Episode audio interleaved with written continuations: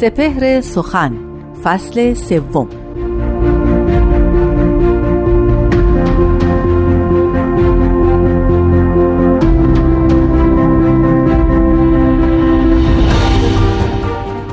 میان عاشق و معشوق هیچ حائل نیست. تو خود هجاب خودی حافظ از میان برخیز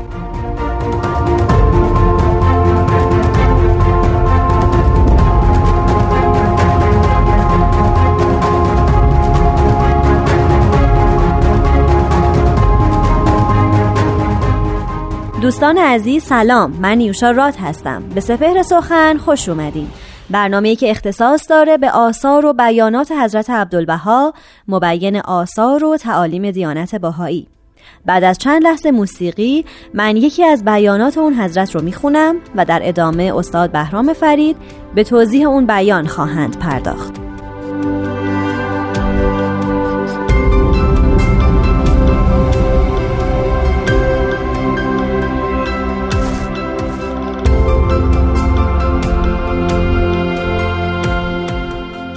حضرت عبدالبها میفرمایند هیچ هجابی اعظم از انانیت نیست و هرچند آن هجاب رقیق باشد عاقبت ایشان را به کلی محتجب و از فیض ابدی بی نصیب نماید.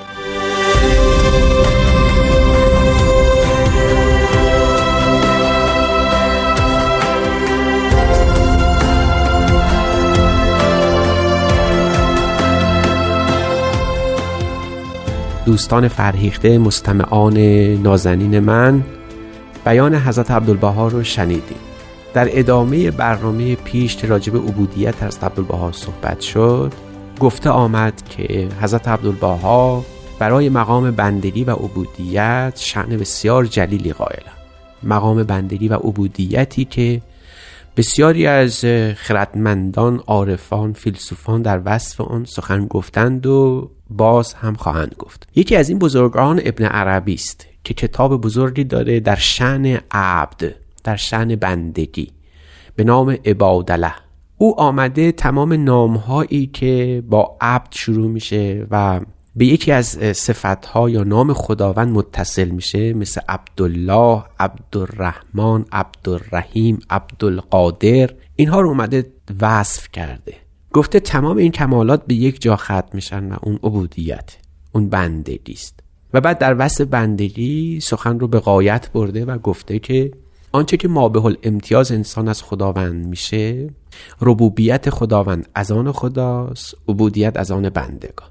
خدا باید الوهیت و ربوبیت کنه و ما سوای او به مقام بندگی اکتفا کنند از همین جاست که در تمام ادیان در وصف بندگی و عبودیت سخن بسیار گفته شده. حضرت عبدالبها میفرمایند موقعی می‌توان به این مقام بندگی و عبودیت دست یافت که آدمی بر خیشتن خیش آگاه باشه و خودش رو اونطور که هست بشناسه. حضرت عبدالبها موانع بسیاری برای شناختن خود وجود داره. در این سخنی که امروز شنیدیم از حضرت عبدالبها می‌فهمند بزرگترین مانعی که برای شناخت خود آدم بر نفس خودش وجود داره همانا انانیت و دیدن خود است. انانیت یعنی من بودن.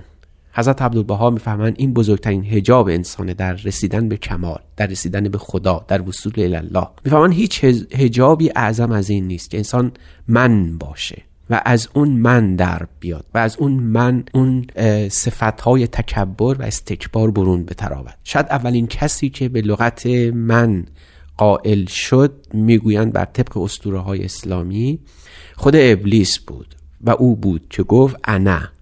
و بعدها می‌بینیم که بزرگان اعتراض بر حق و اعراض از حق اتفاقا کسانی بودند که نخستین جمله در توصیف خودشون با انا یا من شروع می‌شد. همونطور که فرعون گفته بود که انا ربکم الاعلا. من اون خدای بزرگ شما هستم. حضرت عبدالبها در رد چنین ادعاهایی میفرمایند که اگر در دین بهایی کلمه من از کسی شنیده بشود او بهایی نیست. مضمون بیان مبارک بود. چرا چنین است؟ برای اینکه انسان وقتی می‌خواهد به خدمت دین خدا بکوشد وقتی می‌خواهد کاری بکنه یاوری کنه وقتی می‌خواهد یاوری کنه دین الهی رو بعد خودش رو در اون دین به فنا ببره. خودش رو در اون دین مستحلک بدونه. هرچرا که از حق یافته تقدیم حق می‌کنه. بنابراین او جایی در این ارائه خدمت نخواهد داشت. بلکه وسیله است برای جریان خدمت به دین خدا از خدا به خدا.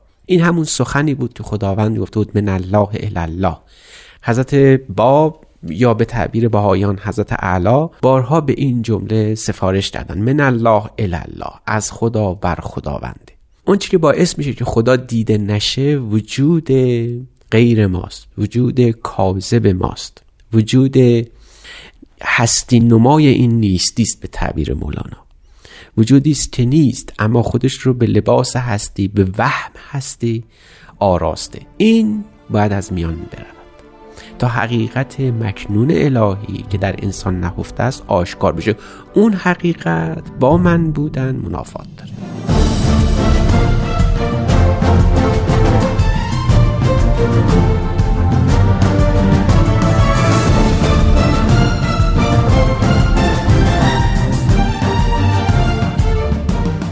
شنوندگان عزیز دریافتیم که برای توفیق خدمت به درگاه الهی باید به دامان خدا متوسل شد و از هر آنچه که صفت این جهانی ماست که ما اسمش رو می‌گذاریم انانیت باید چشم پوشید. سخن بر سر این بود که هیچ مانعی بالاتر از این من بودن من دیدن من و پسندیدن افعال من در خدمت به خداوند نیست. حضرت حالا از همین رو میفرمایند که بزرگترین دشمن آدمی خود اوست وقتی که اتفاقا اون کمالات رو داره. پسندیدن آنچه که دارد ولو آنکه حق باشد و خیر. انسانی که خودش رو بپسنده خودش رو برتر بدونه از دیگران حتی اگر این برتری و اعزاز و اکمال جزو حسنات او باشه در این برتری جویی است که از دیدن خداوند از دیدن حق و حقیقت محروم میشه.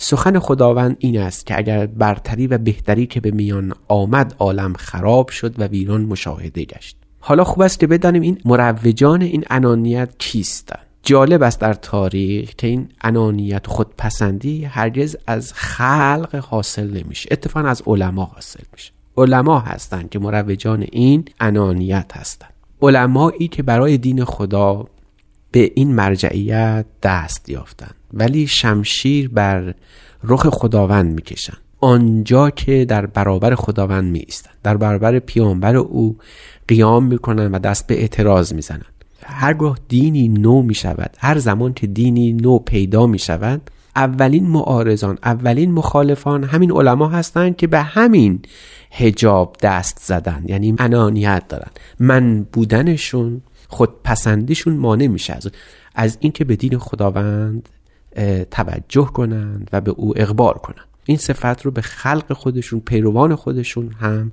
القا می‌کنن. از این روز که در خطابات قلم اعلا در آثار و الواح باهایی بی نهایت تأکید شده که هر کس که می‌خواهد دست به خدمت دین خدا بزند در هر کجا که هست و در هر مقام باید نخستین صفت او اون تراز بندگی و عبودیت باشه.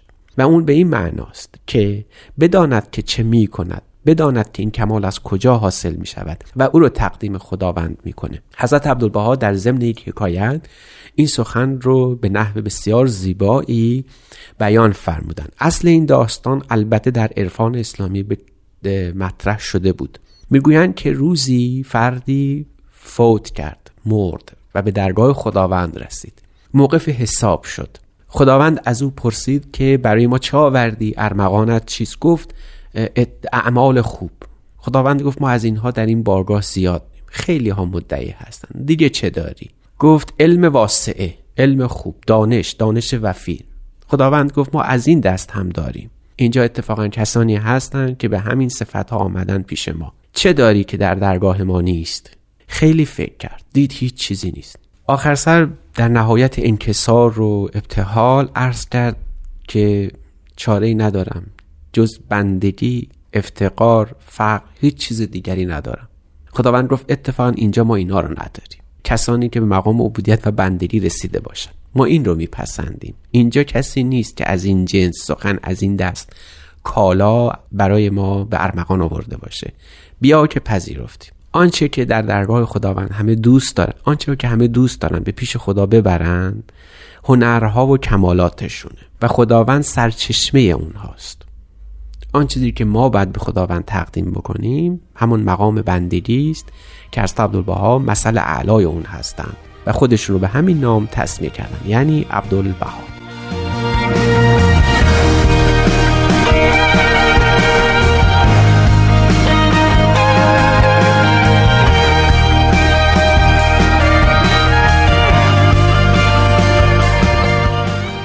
دوستان عزیز خسته نباشین. این سپهر سخن بود که شنیدین. برنامه‌ای که می‌تونین از طریق کانال تلگرام ما یعنی at persianbms دانلود کنین و با دوستانتون به اشتراک بذارین. تا هفته بعد خدا نگهدار.